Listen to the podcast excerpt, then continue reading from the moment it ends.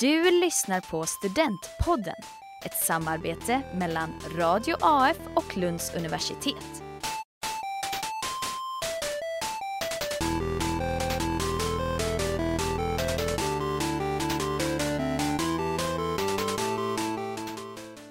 Hej och välkomna till Lunds universitets öppet hus. Jag heter Jakob Abins och eh, nu ska vi prata om hur det är att hitta bostad i Lund. Och jag är här med Nora Fogelström och Kristoffer Rosén. Vad pluggar ni två? Eh, Jag läser juridik. Eh, Jag är inne på min sjätte och sista termin i kandidatprogrammet strategisk kommunikation. Så ni har båda varit i Lund ett bra tag nu. Mm. Eh, Hur bor ni just nu? Jag bor hos AFB uppe på ett område som heter Delphi i en lägenhet som jag delar tillsammans med en kompis. Och eh, jag bor på, nu ska jag inte säga, jag höll på att säga adressen, men det ska jag inte göra, man vet aldrig. Eh, Jag bor också i Lund eh, med tre kompisar i ett kollektiv, i en femma. Hur var ert eh, första boende här i Lund? Eh, mitt, jag kommer ursprungligen från Stockholm eh, och flyttade ner till Lund tillsammans med en kompis. Eh, och min utbildning ligger i Helsingborg, så jag bodde mina första sex månader i Helsingborg då tillsammans med min kompis. Eh, vi delade en tvåa, så hon, eller jag sov i vardagsrummet och hon sov i sovrummet då. Och du Kristoffer? Ja, jag eh, hade, kunde inte ta del av Novish-förturen som vi kanske ska prata om lite sen. Eh, utan eh, jag var i den situationen att jag fick eh, flytta ner lite på vinst och förlust faktiskt. Jag hade ett boende som jag skulle bo i de första fyra dagarna.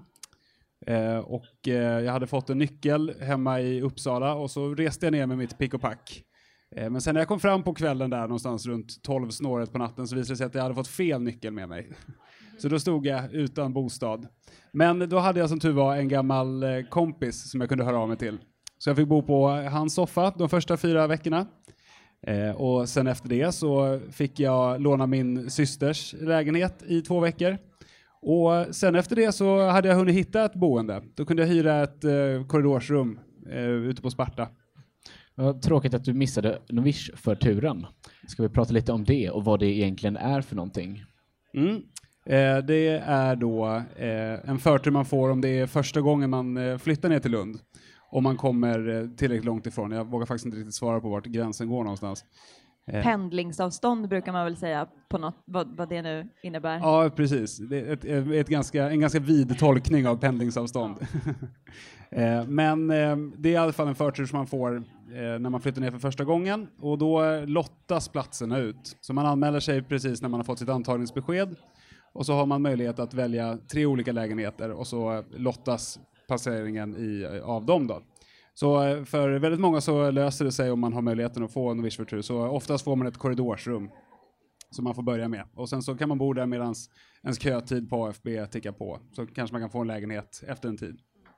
Under de här åren, har ni fått flytta runt eh, mycket? Alltså, du hade ju en ganska jobbig början kanske, men eh, sen dess, hur, hur har det varit med bostäder? Har ni fått flytta runt mycket? Eh, ja, jag bodde i det här korridorsrummet i, som jag fick tag på i ett halvår ungefär. Eh, och sen fick jag faktiskt tag på en lägenhet via ett eh, privat företag som hyr ut till studenter också. Som, eh, de finns listade på Lunds hemsida, så finns det lite olika. Eh, och de har eh, lägenheter på eh, Östra Torn, heter stadsdelen. Så det är med Lundamått mätt så långt ifrån centrum man kan komma egentligen. Men trots det så hade jag en kvart i skolan, så det var inte så himla synd om mig. Eh, och sen bodde jag där fram tills i julas. Då flyttade jag ihop med min kompis. Ja, vi har hört ord som eh, kollektiv och eh, korridor slängda runt omkring er. Så jag undrar bara så här, vad, är- vad finns det för olika alternativ egentligen när man bor, eh, när man pluggar i Lund? Vad finns det för olika ställen man kan bo på? Alltså det finns ju hur många alternativ som helst, skulle jag säga. Både de liksom studentrelaterade, som att eh, ställa sig i kö till AFB, men också, man kan ju också bo på Nation, och det finns andra studenthem som inte är med i AFB eller Nation, och sen så kan man ju också bo, eh, man kan få lägenhet via Blocket. Eh, jag fick min första lägenhet via Blocket till exempel, så det var ju liksom en vanlig inom citationstecken lägenhet så. Sen kan man få det via Bopoolen som är en annan hemsida och sen så kan man sen, sen när man väl kommer ner hit så får man det genom kontakter och sen Alltså det finns hur många sätt som helst. Och sen, man kan ju också, det finns ju väldigt bra förbindelser i Skåne så att man kan ju också bo i Malmö som ligger 10 minuter bort eller Helsingborg som ligger 30 minuter bort. Eller Köpenhamn som ligger 40 minuter bort om man skulle vilja det liksom. Mm. Man ska väl också lägga till då att eh, när det kommer till nationer eh, och eh, AF, när det kommer till att ställa sig i de köerna, så måste man ju också först ha kommit in på sin kurs. Är det, något, är det någonting som har gjort det problematiskt för er just? Ja, alltså anledningen till att jag inte kunde vara med i eh, Novishförturen till exempel hade att göra med att jag hade studerat, eller åtminstone varit inskriven vid Lunds universitet tidigare. Och Novishförturen gäller bara första gången man skriver in sig på Lunds universitet. Så om man kommer tillbaka eh, och vill plugga senare i livet, då blir det lite, lite knepigare. Men allting löser sig ju alltid. Eh, och sen så kan det ju vara en, jag vet min, min eh, yngsta syster pluggar också här nere och hon fick en lägenhet via novischförturen. Men de här veckorna från att hon fick antagningsbeskedet till att det var klart att hon hade fått en lägenhet så var det ju ganska stressigt hemma. Det, man vill ju gärna ha det löst innan man flyttar ner eh, och det är förståeligt. Men det man ska ta med sig här är att det löser sig ju alltid. Jag känner inte till någon historia där det inte har ordnat upp sig för människor. Eh, ganska snabbt också. Det, det, finns, det finns alltid alternativ. Eh, har det varit dyrt för er att bo här i Lund? Det är, ju, det är ju billigt att leva i Lund. Allting är ju anpassat efter studenten om man hyr via AFB så finns det ganska många lägenheter som har nio månaders hyra. Åtminstone ettorna brukar kunna ha det, eh, lite beroende på vart man bor.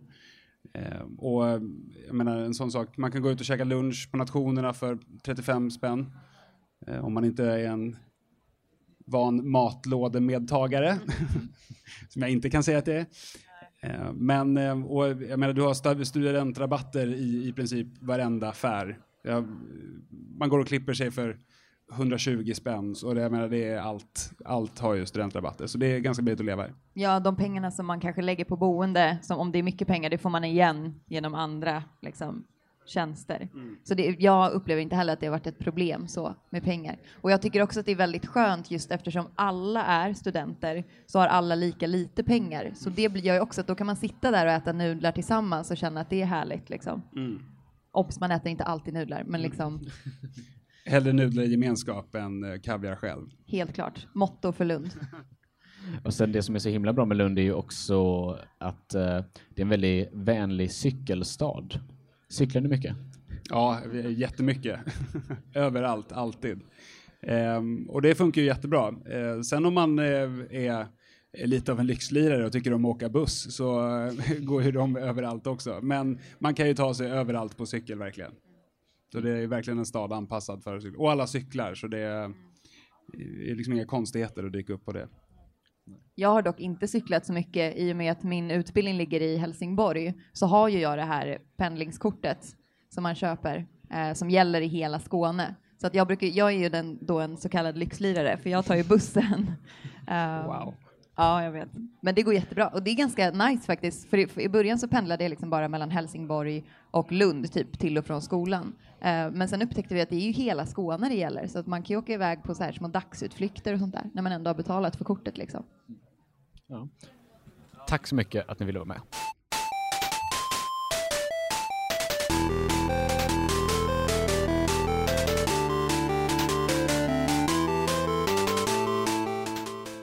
Podden du precis har lyssnat på är ett samarbete mellan Radio AF och Lunds universitet.